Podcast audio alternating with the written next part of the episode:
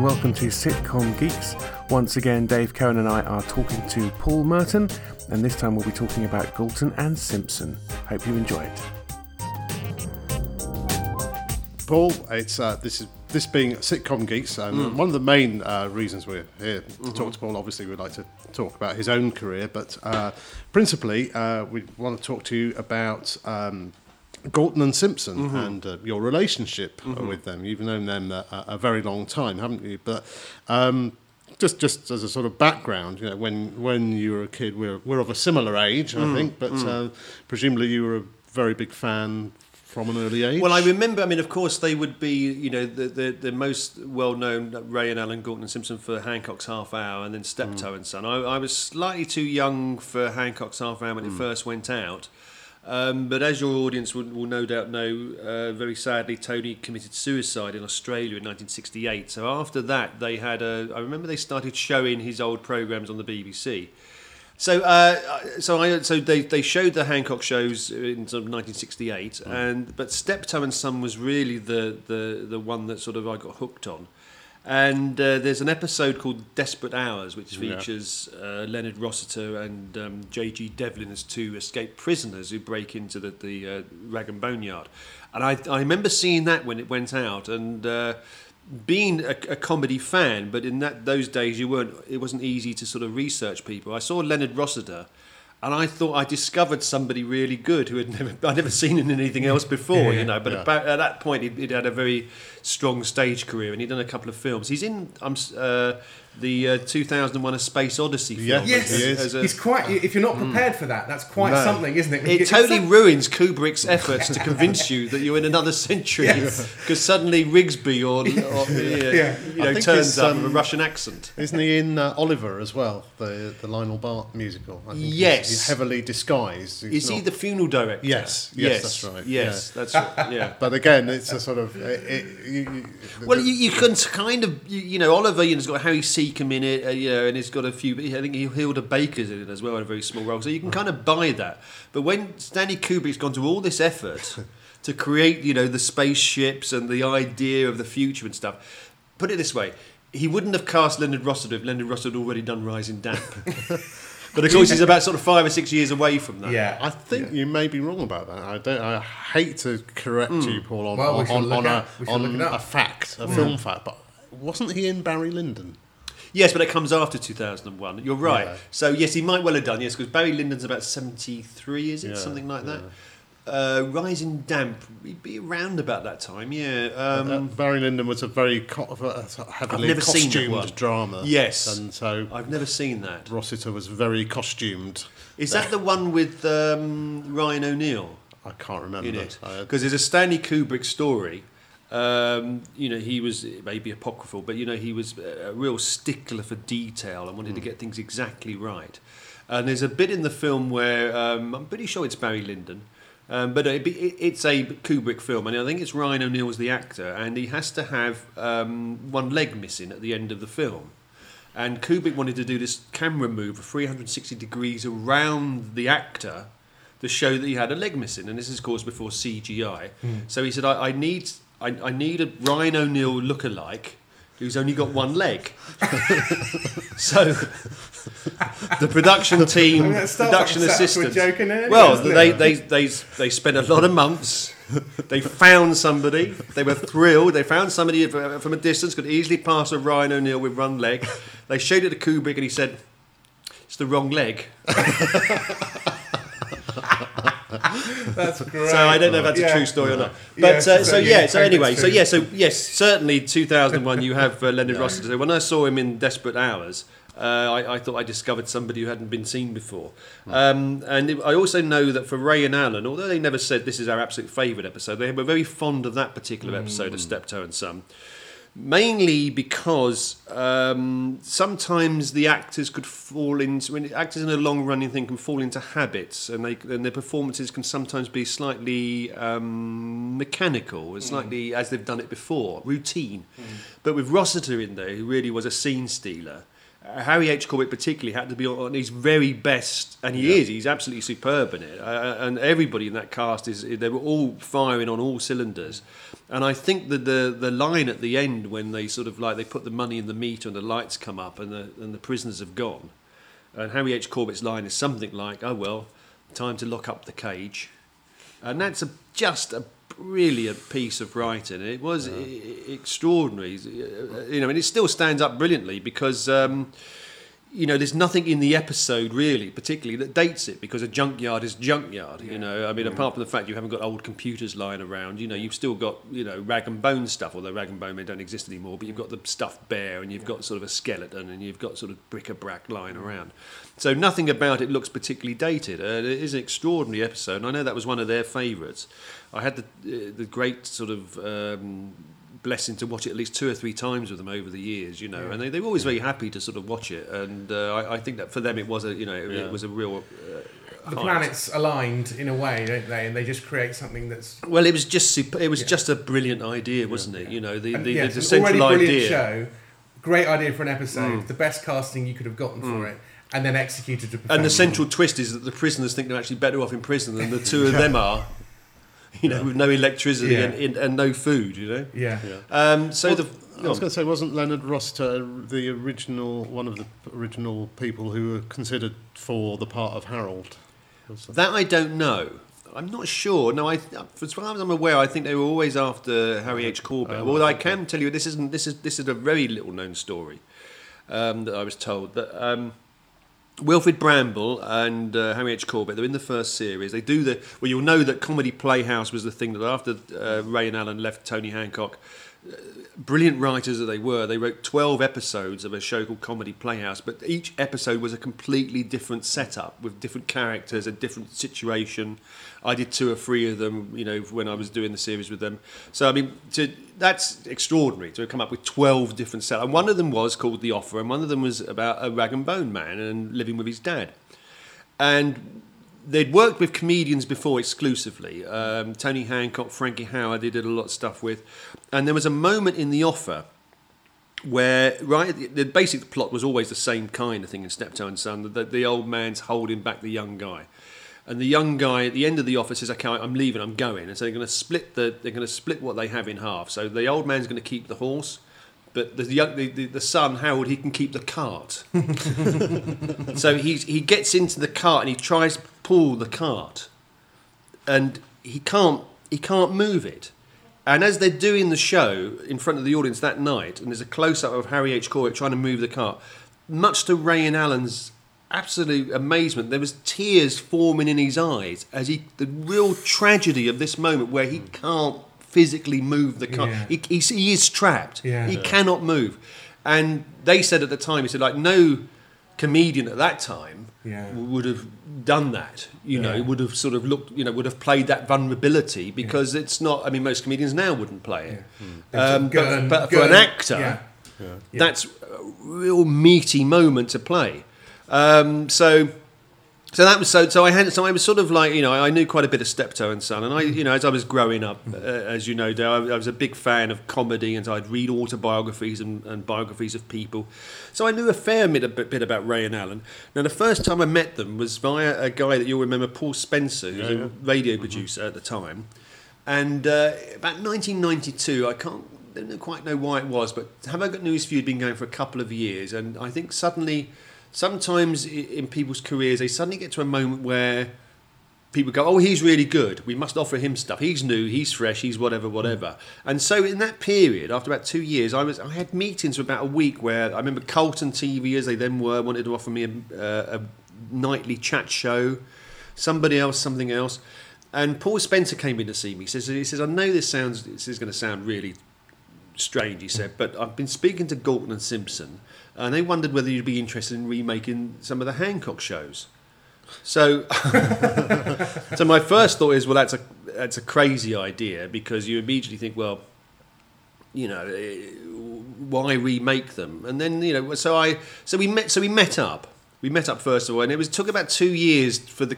And then I can't say they really put any pressure on me. Ray and Alan never put any pressure on me to do it. But I was very aware, as they were aware as well, that this is something that could immensely backfire on me, because mm. essentially Although I'm, I'm not saying I want to do it. Oh, I, it wasn't my idea. They had approached me. I would never have dreamt in a million years to say, oh, let's redo Hancock. Mm. But um, they said, well, you know, they, they were all made in black and white, and also the early days of making the Hancock shows on T V.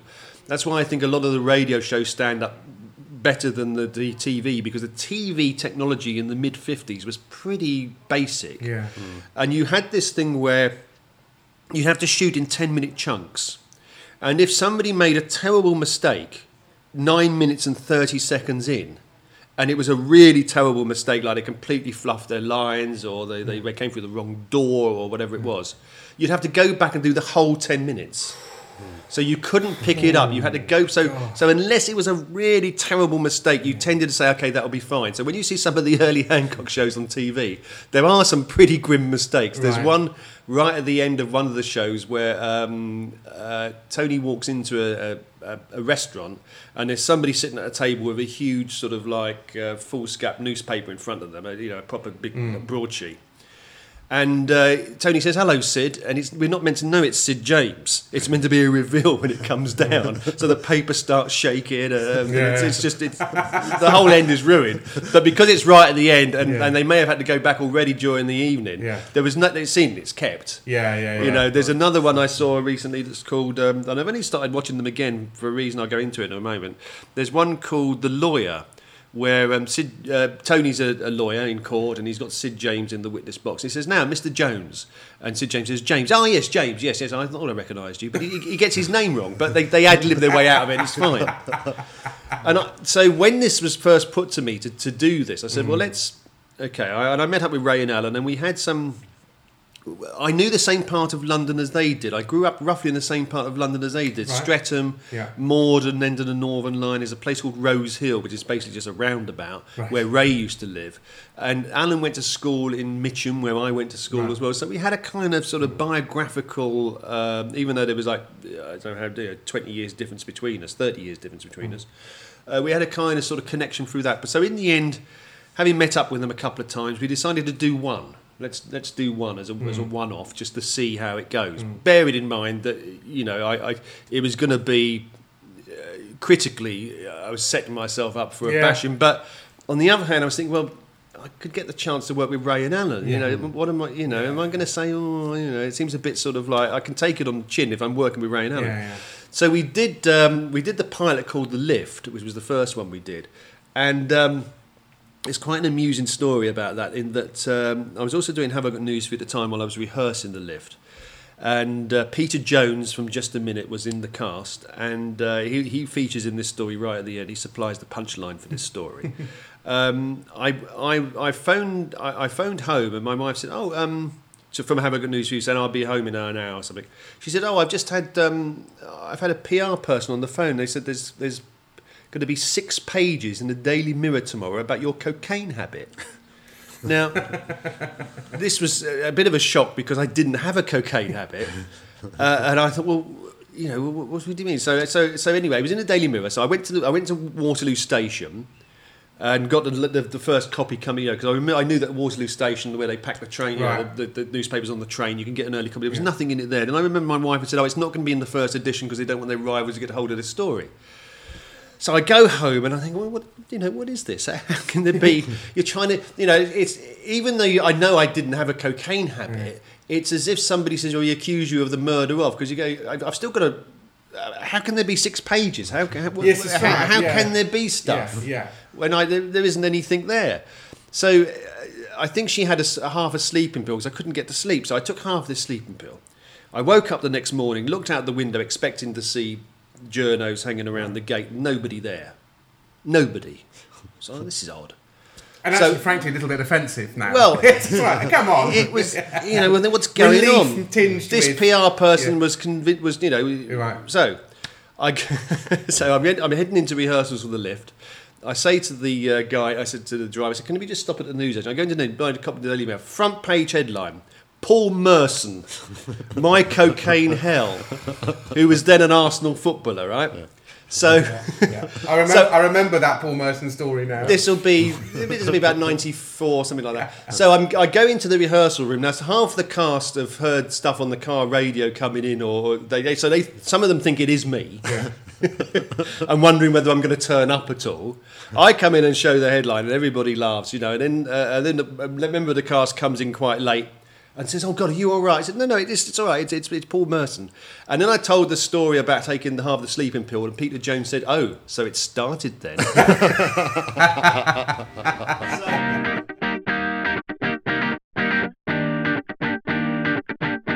So we did The Lift, and uh, I was the same age as Tony was, thirty-six, when I did that, and uh, that's, people were happy with how that went.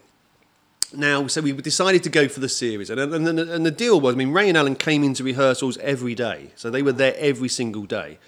Um, two reasons: firstly, they want to be there if anybody wants any help, and they're also to make sure that nobody's changing lines. Yeah, you know, quite rightly so. Absolutely. And I said to them very early on, I said, "Look, I, I'm doing Galton and Simpson scripts. I'm not doing some script that yeah. we knocked about in the rehearsal room. Yeah, you know, yeah. we're we're doing what it yeah. is. Uh, you know, to, you know, to make sure that they knew that." And very early on, Alan said to me, he said, well, I'm, I said, I, I don't laugh very much. He said, I'm more of a smiler. And it was only years later that I realised when talking to him, because he'd worked with comedians like Frankie Howard, for yeah. example, who said, you didn't laugh at that joke. Yeah. That's one of yours, you didn't laugh, you know, and all this yeah, sort of yeah, thing. Yeah, so yeah. so Alan was making yeah. sure that I wasn't going to be one of those who was saying, well, you know, why, why didn't you laugh at that sort of thing? Um, but we started it, and we did, a, we did a couple of shows on location which weren't Tony uh, scripts. Uh, one was called M-Pass, which was the first one we filmed, the, which the is car one, the that? car one. Yeah, yeah, I remember and that. the uh, the, the basic yeah. plot of it is you've got a guy in a Volkswagen. It's a country lane in the middle of, as we were in Derbyshire, mm. coming up one way. There's a very posh car, Rolls Royce, coming the other way. There's no room for either one to pass. None of, both of them refuse to back up. Right. So there's a, there's a, it's an impasse. Mm. Now, the story of how they wrote that script is a testimony to their brilliance as writers. They would tend to, with these Comedy Playhouse scripts, and it was one of those, one of the twelve mm. different ones. Right, they'd try, and, they'd try to write one a week, you know, one a wow. week. And this week, nothing was happening. They would they would be in the habit of lying on the floor, looking up at the ceiling, saying something. Sometimes they wouldn't say anything for hours, trying to, nothing. Friday, and you know, Friday of that week, still they've had nothing. Graham Stark, who was uh, a friend of theirs, who um, appears as uh, Inspector Clouseau's sidekick in A Shot in the Dark, and he was a good good friend of Peter Sellers, he's, he comes in to see them at the offices because he's found a clipping in a newspaper from the Times about two cars in a country lane, and one won't back up and the other one won't back up. And Ray and Alan looked at each other and said, that's it. That's it. We've got it. So, but even but even rather than sort of like writing it there, they decided they went to the pub and yeah. said, "We're coming early tomorrow, Saturday." Yeah. They came in early on Saturday. It started at nine o'clock and had finished it by midday. The script, the, the half-hour script, finished in three hours. Wow! And I said, so I said, why three hours? And I said, well, I probably had to go to the football, you know. So, I, but they and they realised that they sort of they realised there was a certain amount of material they could get out of the argument. But they said the real key thing was then we realised that one of them calls the Y A man and one calls the R A C man, and then those two start their argument. Oh. And so they could build it from there, you know. Yeah. Um, and then the great twist at the end is that the guy in the Rolls Royce is going the wrong way anyway. He needs to back up and go that way if he's going to somebody else's house. So, so we did that on location. Now, when we came to the first of the studio recordings up in Nottingham, we did one called the uh, twelve Angry Men. Yes. Right. It's a famous one. Now, mm. this is where I, I handicapped myself a bit, but I couldn't really figure out then a way of doing it. I suppose thinking about it now, I'm still not sure. I knew this. I knew the programme with Tony very well because I, I, you know, I bought them on videotape and stuff. Mm. But as soon as this thing came through, I thought, well, I, I won't watch any Hancock right. stuff because I don't want to be seen to be doing Hancock. Mm. But that speech particularly... Yeah. Um, Magna Carta, Carta, did she die in vain? yeah. That poor Hungarian peasant girl who forced King John to sign the pledge at Runnymede and closed the boozers at half past ten. It was, I couldn't think of a way of doing it that didn't sound like Tony Hancock. Right. And I didn't want to be, I was yeah. luck because I was never going to try and do like Kevin McNally's brilliant impersonation yeah. on the radio. That's not yeah. what I was doing. Yeah. I wasn't trying to be Tony. Yeah. Um, so I, that's I, I have never watched it back, that show, but I think I just didn't get it right at all. I, I just didn't get it right. I, I was I was avoiding, as I just said it just now. I yeah. should have been more like that, but at the time I just had his intonation in my yeah. head, and I just don't think I made it work uh, on that one. Wow. But we did something like, I think it was about eight shows in that series, and by the end of the run, I was I, it was a steep learning curve. It was a very steep learning curve. But there was two ones that were, the Radio Ham worked very well in yes, my view, yeah. and there was also one called the Hancock Alone or Home Alone, which was just the solo one, the one on yeah. you know just one person right, on their own. One, yeah. And I was and I was very pleased with how that went. Oh yes, um, the um uh, the Sunday Afternoon Inn. Yeah. Yes, yes, and it's, and uh, we still quote that in my house at home because occasionally I do sort of say half through an afternoon, well, I turn in now because he's so bored he decides he's going yes. to go to bed in the middle. He's, of the he's trying to find out if his teeth are loose. Is that teeth loose or is my finger going in and out? But I suggested a couple of I suggested that we, this was a nice little touch which they they they thought they were very happy with. I said by the front by the door of the flat, let's just have a hat stand and have an Astrakhan collar coat and a Homburg yeah. hat just hanging there. Yeah, yeah, yeah. So yeah. it's not, I'm not wearing it, but yeah. it's there, yeah, and yeah. nobody will ever spot it, yeah. but it's there. Yeah. You know, so that was the um, the first series that I did, and we did a second series after that. But it was, uh, you know, you know, I mean, the, the it, it wasn't particularly well liked by critics and stuff because it's very obvious to say, oh well, he thinks he's Tony Hancock sort of thing. Um, but in terms of viewing figures, I mean, it was the highest rated I T V series sitcom that year. The Lift, when it went out, it's halfway through the series, got ten and a half million viewers. I mean, oh. B B C was showing something boring when you only had four channels. And so our figures went, you know, yeah. up from about, we were around about seven and a half, I seem to remember. We shot up to ten. And so we did the second series, and, and, and that was great as well. And um, I mean, this was the funny thing about doing the one on my own, because the, the, the twelve Angry Men had a huge cast. You've got a, you've got the judge, you've got the jury, you've got mm. the, the the lawyers. So there's about twenty people in this room. Right. And by the end of the series, I come in, and it's just me sitting there. Yeah. You know? um, so that was that was great. And so after that, I sort of I carried on. I mean, I got to know them both very well, uh, mm. and the. the, the The thing is, you could hear, I can hear in the rhythms of the radio shows, because the radio shows are much easier for Tony to, to perform because mm. he's got the script in front of him. And what people always said about the Hancock that was working with Ray and Alan on the radio was that the first time he saw the script, it was just, it was just, he just read it brilliantly. Yeah. Now, I think that's got a lot to do with the fact that it's the character of Hancock is an amalgam of Ray, Alan and Tony. Right. They're taking stuff from him, but occasionally I hear in Tony's intonation something that Alan would say. Uh, and sometimes okay. I hear an intonation something that Ray would say. Okay. Now, I, I I can't prove who said no, what and whatever, okay. but having known Ray and Alan for, you know, thirty-odd years, you, you meet them, you know, we, we would go for lunch three or four times a year. So they were, you know, they became good friends, and I would I know their sort of vocal, and Alan would be sort of like the, the one that would be... Um, perhaps the one you might think would be the sort of driving force of it, but then you hear mm. Ray say something in conversation. It was just like, you know, undercut it and puncture it and stuff. Mm. So they were both brilliant at what they did, and I think, although there's nobody's ever really come up with an explanation of how Tony sort of subsided so quickly. I, somebody sent me the other week. He did this show after he'd sort of essentially, well, I don't know if he say sacked Ray and Alan, but. Um, He'd done this series with them where in nineteen sixty-one, where I don't think any comic has ever been so well served by writers outside of maybe Phil Silvers and Nat Hiking for Sergeant Bilko, yeah. where in that last series, which, you know, was without Sid James, uh, and this was something that Ray and Alan were always fond of saying when people would say, oh, it was never the same without Sid James, and say, well, what was your favourite Hancock? Oh, the Blood Donor. Well, Sid's not in that. Yeah. yeah. He's not in, and that's the radio some, ham, the yeah. radio ham, yeah. the Blood Donor, the yeah. Bowmans, the parody of the Archers, yeah, right. the Lift. Yeah. Hmm. Um, there's there's five of five of the six scripts are, are, are classics. Yeah, are absolute classics. It's then that he sort of like they've made the film The Rebel. Ray and Alan are writing another film script. They come up with an idea. They write write it up. Tony doesn't like it. So they go away. They come up. They write another script. Another sorry, a screenplay. Hmm. Tony doesn't like that one either. And it's now been six months, and as Ray and Alan said, well, we've been working six months without, you know, we haven't been paid for any of this. Right. So, and Tony said, well, you know, maybe we should take a rest of it. Maybe we should give it, you know. So, it was, you know, really, it's inexplicable that he should do this. Mm. That he should do this because he was in the habit of when they started the series in the um, when it was about fifty-four radio series. Um, the idea was straight away not to be like a goon show, not to have funny voices, yeah. not to have catchphrases and stuff. Mm. That goes out the window straight away because Dennis Main Wilson cast Kenneth Williams, yeah. who was that straight actor at that yeah. point. Yeah. He was playing the part of the Dauphin in Saint George Bernard Shaw's Saint Joan. So, but so you don't know you've just cast one of the greatest radio character yeah. actors ever. Yeah. Mm-hmm.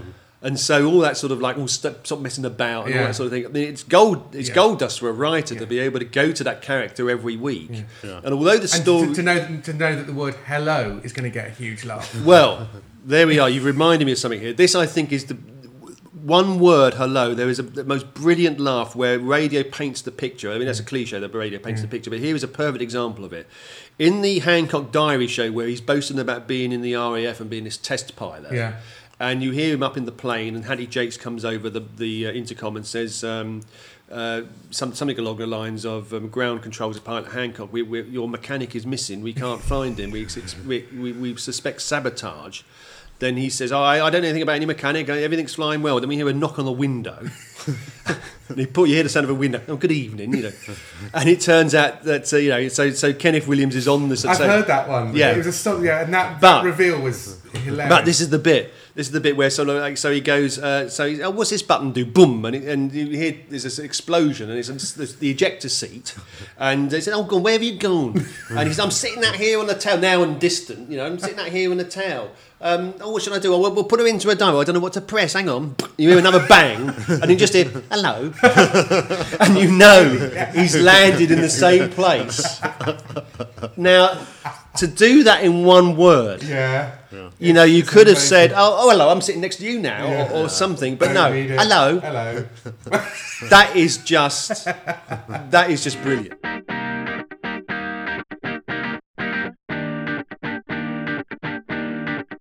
You know, I, I sometimes think about this, like you know, when I used to do stand-up.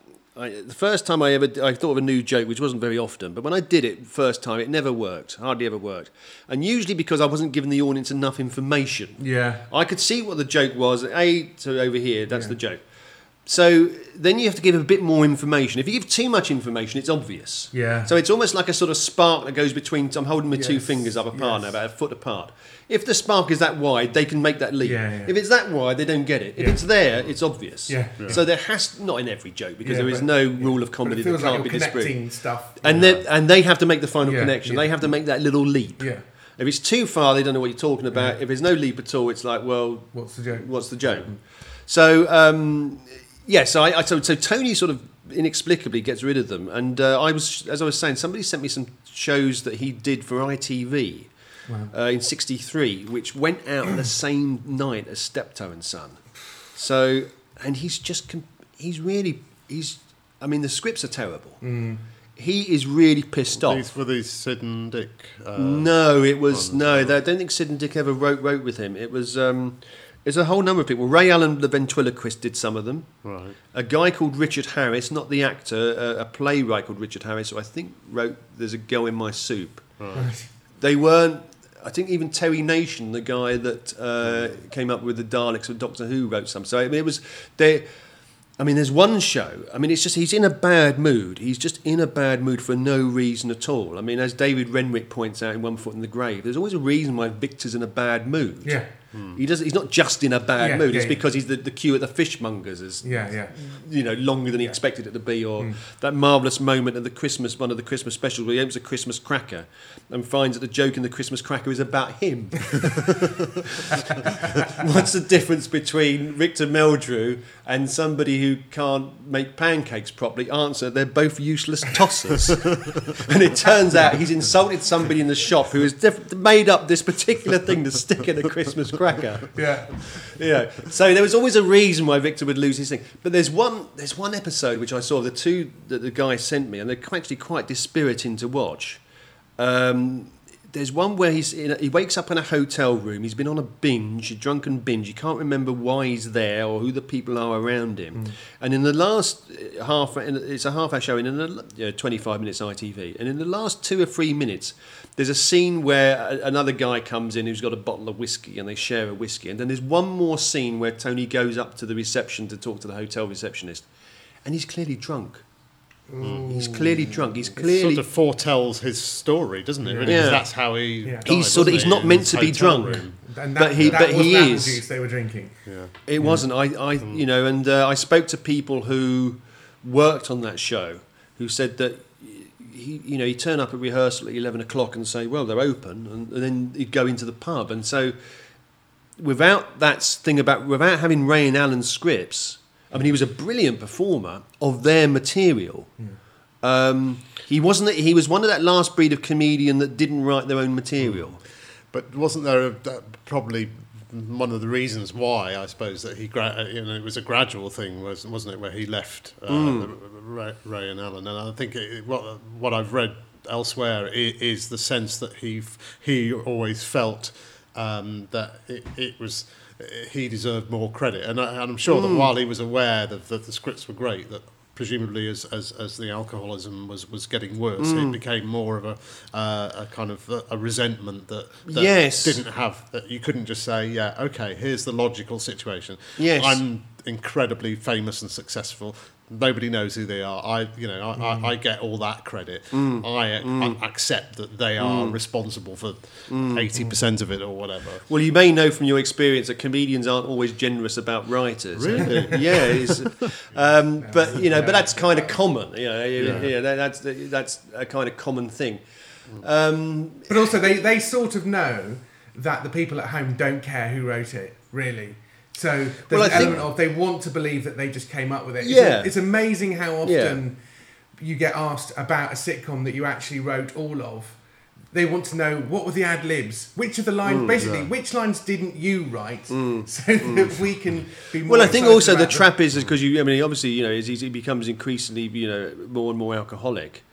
Uh, He's he can't be the Tony Hancock that people want him to be. Yeah, mm. he, you know, it's not he, he he's not like a, a modern day comic that writes his own material mm. and, and can go onto a chat show and, yeah. and, and be funny yeah. as themselves or or as the invented yeah. persona, the exaggerated. It's like Cary Grant's are, problem know. as well. I think had a similar problem, didn't he? In terms of people just off stage, off screen, wanted him to be Cary Grant, mm. Mm. and he he was painfully aware that he just wasn't. Mm. And as an example of somebody that could do it very well, Eric Morecambe. I mean, Eric yeah. Morecambe was a very funny man, very funny ad libber.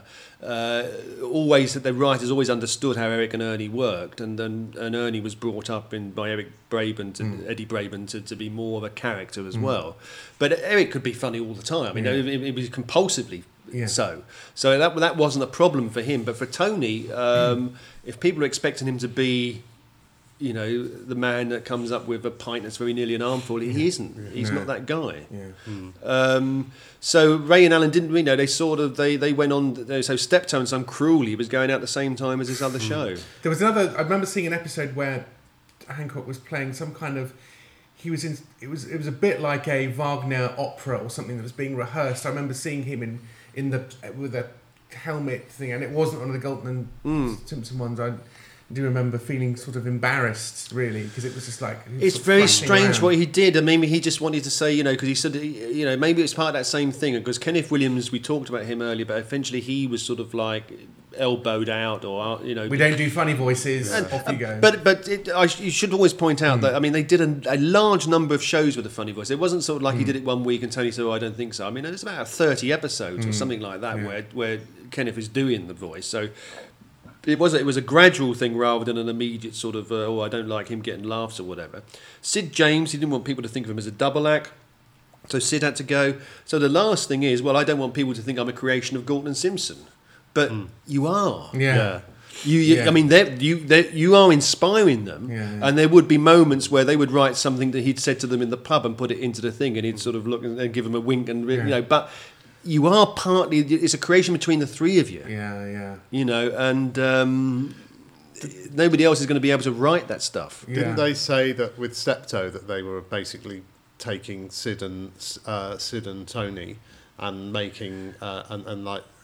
To a certain extent, the, the Hancock uh, character was, was uh, Harold, and that mm. um, Sid was was Albert I, I with, did, with, with the family. I obviously. think I did see that once in an interview. They never said that to me. They, right. I, 'cause I think it's sort of. It, Yes, it's kind of a double act, but I think the sort of well, in a way, I mean, on the in the radio series, certainly Sid's always playing the man that's. Um, You know, getting the better over Tony. He's always playing some confidence trick on him or something, um, which in radio terms you can well believe. And some of the early T V ones, it, when they do the same kind of plot, it doesn't it it doesn't really ring true because mm. T V is more of a it's more realistic in the sense yeah. that you, you the plots have to be slightly yeah. they can be a bit more cartoony on radio, yeah. and you can you can buy it. Yeah. You know, um, on T V, because you have that layer of realism, even if it's only black and white. There's you, so many it's still, visual clues that you're picking up. Something, yeah, yeah, it has to be more. It has to be more true to life yeah. in a way. Yeah. Not not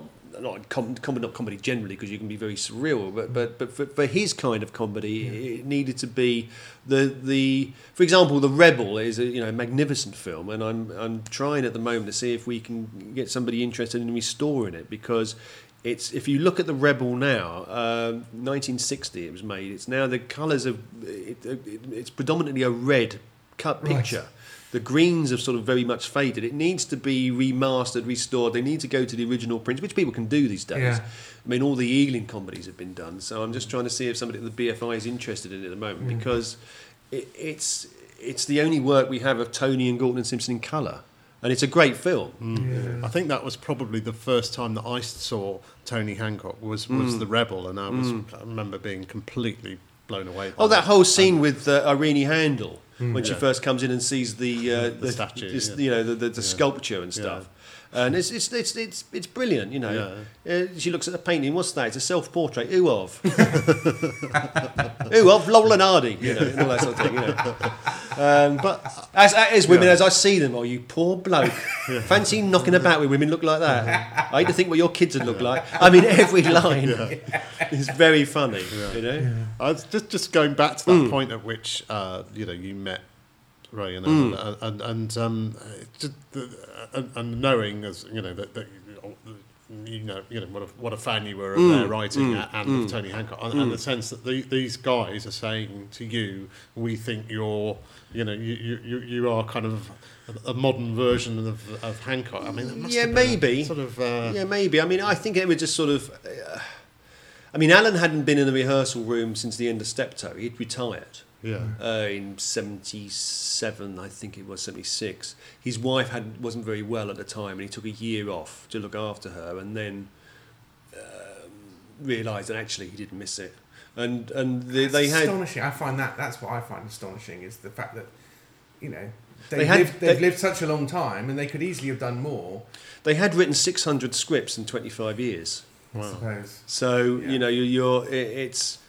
And Alan had his uh, he, Hampton Richmond Football Club. Right. Uh, I used to go and watch the games with him. And uh, Ray warned me very early on, Alan has no sense of humour about Hampton and Richmond Football Club, so don't don't make any jokes about Hampton and Richmond Football Club. Because their their nickname was the Beavers, and you've always got Hampton in the name. I mean, you know, it's like, it's, you know, that's Cockney rhyming slang, yeah. Hampton Wick. But no, I, I the only time and I, I ever sort of risked it was once when um, the ball was kicked over the fence and went into a, a, a, in somebody's neighbour's garden or something. And I said, I suppose that's the, that's the, uh, that's the gate money gone. And he smiled, but a smile that said, that's, yeah. one's enough. Yeah, you've had, that's it. You've, Just, you've had that. Don't expect to be my guest here you know. again. Yeah. So he was, so I, I mean, and that, so after we'd made the series, and I think... Uh, just meeting them the first time, there was n- nerves on my part, obviously, mm. because I knew it was going to be described as, you know, I think I'm Hancock or something. But yeah. then, but they, they had they had approached me, yeah. So that made a big difference. And I would, as I say, I would never have gone the other way round. And we, we liked each other, yeah. and they knew that I wasn't going to try and change the scripts. I mean, when they worked with Les Dawson, Les was also always yeah. trying to change the scripts. Yeah. Uh, Frankie Howard was sort of like, well, you didn't laugh at that, as I was saying yeah. earlier. But they see, I was just. Thrilled and pleased to be with them, yeah. uh, and I wasn't going to change anything, you know. And is it also maybe a, there was a, a connection that you'd you'd come up in comedy through, you know, you sort of worked your way up without going the kind of the graduate Oxbridge sort of route? Yeah, was working class, I suppose. We're all working class guys, and there is a sort of, you know, being working class. Uh, I don't know what it is for the other classes. I imagine it's the same. There is a, there is a kind of connection. I met John McVicar a couple of times. I have more in common with John McVicar than I do with Stephen Fry. Mm. I mean, you know, I, I can. There's just something where there's an ease. Yeah. There's an ease, which is just you just without having to talk about it. You and particularly, I mean, Alan was a goalkeeper when he was younger, and I was a, I played in goal for a while when I was younger. So we, we mm. kind of. Um, and I, because of my memory of st- my memory or my knowledge of stuff before me, we could talk about comedians. Alan went to see a comedian called Sid Field oh, yeah. uh, on his sixteenth birthday at the Prince of Wales Theatre, and uh, could still quote the entire act. Mm. You know, yeah. sixty years later. Yeah, yeah. Um, and I, but I knew who Sid Field was, and I'd yeah. seen the material yeah. that existed of him and stuff. So yeah, there was a, a, a sort of yeah, we, we got on very well. Yeah. We and, very and well. There is also a, you know, I'm sure listeners find it with with this podcast, but also it's lovely when people who love comedy just get together, mm. and it's not about career. It's actually not even about the industry, but it's mm. just about comedy and that moment. That, you know, like the hello mm. moment, yes, and it's the, yes. and you realise that, uh, and and the the that Steptoe episode mm. where you just realise that, you know, nine wonderful things have come mm. into alignment at the mm. same time, mm. and we all sort of smile at each other. And the absolute joy of it, and how much comedy can sustain a, a real moment of drama. I mean, that's one of the saddest lines I think I've ever heard in yeah. anything. Oh well, time to lock up the cage. Yeah. I mean, he could. I mean, again, this was their precision with words. He could have said prison. Yeah, yeah, yeah. But that's not yeah. as good. Yeah. You know, cage yeah, yeah. is the right word. Yeah, yeah. That's, yeah. There's a fantastic moment in that episode as well. That I remember that still kind of sends shivers up my spine, where the the the, the two uh, the, the younger guys kind of persuade each other that they, it's the, the older guys are holding them yes. back, and and, and li- literally in Leonard Rossiter's case, because the older guy he's sort of limping and they're trying to they're trying to escape, and you kind of you forget that these are two guys who are in prison, and you, you kind of guess that they're they you know they're, they're not in there for fraud. They've obviously they're not nice guys, but mm. but Harold bonds with uh, uh, Leonard Rossiter mm. character, and and there's uh, and, and and it's like the, the, the then suddenly the older prisoner uh, bonds with, with uh, Albert, mm. and there's mm. it's and and that whole and it's just there's a kind of world there's a world of it's almost like Shakespearean in its kind of this is know. It and the older prisoner has actually uh, corrupted the Leonard Rossiter character because he says because he's because it's something I'm trying to remember it now but something like Leonard Rossiter works in a bank or something and J G um, Devlin yeah, character. Yeah. comes in and says, I knew you were the goods when I first saw you. I yeah. knew you'd be so... So he's been corrupted yeah. by the older man, yeah. you know. Um, just on the thing with Ray now, just occurs mm. to me that sort of, you know, when we did the Home Alone thing, um, one of the... Uh, and by that time, we'd done eight of them, and I was getting on top of it, and I was finding a way of doing it my way without sounding like I was being Tony uh, and being more confident about it. And at the end of that one episode, just my, me on my own, Alan said to me afterwards, he said, you didn't miss a laugh. Now, that was mm. extraordinary. The other extraordinary moment I always think of, when I, I was doing a, a... I did a one with Josie Lawrence where we're sitting on a park bench in um, uh, Saint James's Park in London. It was December time. And uh, Alan would be there just on this on location, just sitting there on a park bench nearby. Again, if there was a trouble with a line or somebody wasn't sure about something or whatever, he was just there, you know, to be mm. there. And one, uh, we were filmed over the course of five days until it got dark, around about half past four. And I was saying to Josie, one, uh, we were walking back to the hotel, and Alan said, he, was, he said, "See you in the bar," mm. like that. And I, well, and I said to Josie, I said, "If you'd said to me at the age of, you know, fifteen, mm. that I'd be doing something," and Alan Simpson, I was saying to this, this the next day. Yeah. I said, yesterday as we were walking over and Alan shouted out, "See you in the bar." I said, if I'd imagined at the age of fifteen, and I was interrupted by Alan saying, "See you in the bar." And he's in the bar and he bought us a Guinness, and, yeah, yeah. you know, and uh, yeah, so it was just an absolute joy to do. It, yeah. it was a, it, it was a joy. Was there ever any point where you thought, can we, can we do something new? That's the, can we? Bring I, I, I try. I, I had a, yeah. I mean, I, I knew that. I mean, Alan was very, you know, he didn't want to go back to doing it. You know, he just didn't want to go back to doing it at all. Uh, I, I sort of broached it a couple of, well, a couple of times, you know, in a very gentle way. But yeah. he said, well. He said, well, and he's very clever. He said, "Well, okay, think of a situation, and we'll we'll see if we can." You know. So I had to think of a situation, but please, Ray and Alan. So yeah, I, I couldn't. Yeah, yeah, no, um, very nicely done. Yeah, yeah. It, but I also knew that. I mean, and also because I'd read a lot about Tony, I never bothered him particularly or Ray with, with sort of you know Tony Hancock stories. I knew all the stories. Yeah. I'd, I'd seen the interviews with Ray and Alan, and yeah. we've done many. Uh, I've read the books where they've been interviewed, so I, I didn't. There was stuff I didn't need to ask them. Yeah. You know, and yeah. so I think they might have appreciated that as well, that I wasn't always saying, you know, oh, what was Tony like or whatever. But they would, you know, they'd occasionally let things, you know, they'd say things like, uh, um, I, I don't know if this was about Tony or not, but I, it, I don't know if it was. It may not have been, but it was certainly about the radio show where they were writing the radio show and one member of the cast came in one week and said, no, I don't think it's as funny as it normally is. And Alan said, well, you're going to have to try harder then, aren't you? you know, they would, they would take no nonsense from them. Yeah. And I think this is also going back to the thing with Tony when he started doing his I T V show mm. and come in at eleven o'clock and go to the pub. You wouldn't, you couldn't do that with Ray and Alan. No. There's no mm. way. Yeah. yeah. They would, you know, if they've worked hard on this script, there's no way that you're going to the pub at eleven no. o'clock. Mm. And so once they weren't around, there was nobody to tell him yeah. to stop him yeah. to put yeah. a brake on it. You know? No, that's right. We've taken up so much of your time already, and we're incredibly grateful. Well, that's um, the sound check out of the way. Yes, that's great. I can't wait till we really go for it.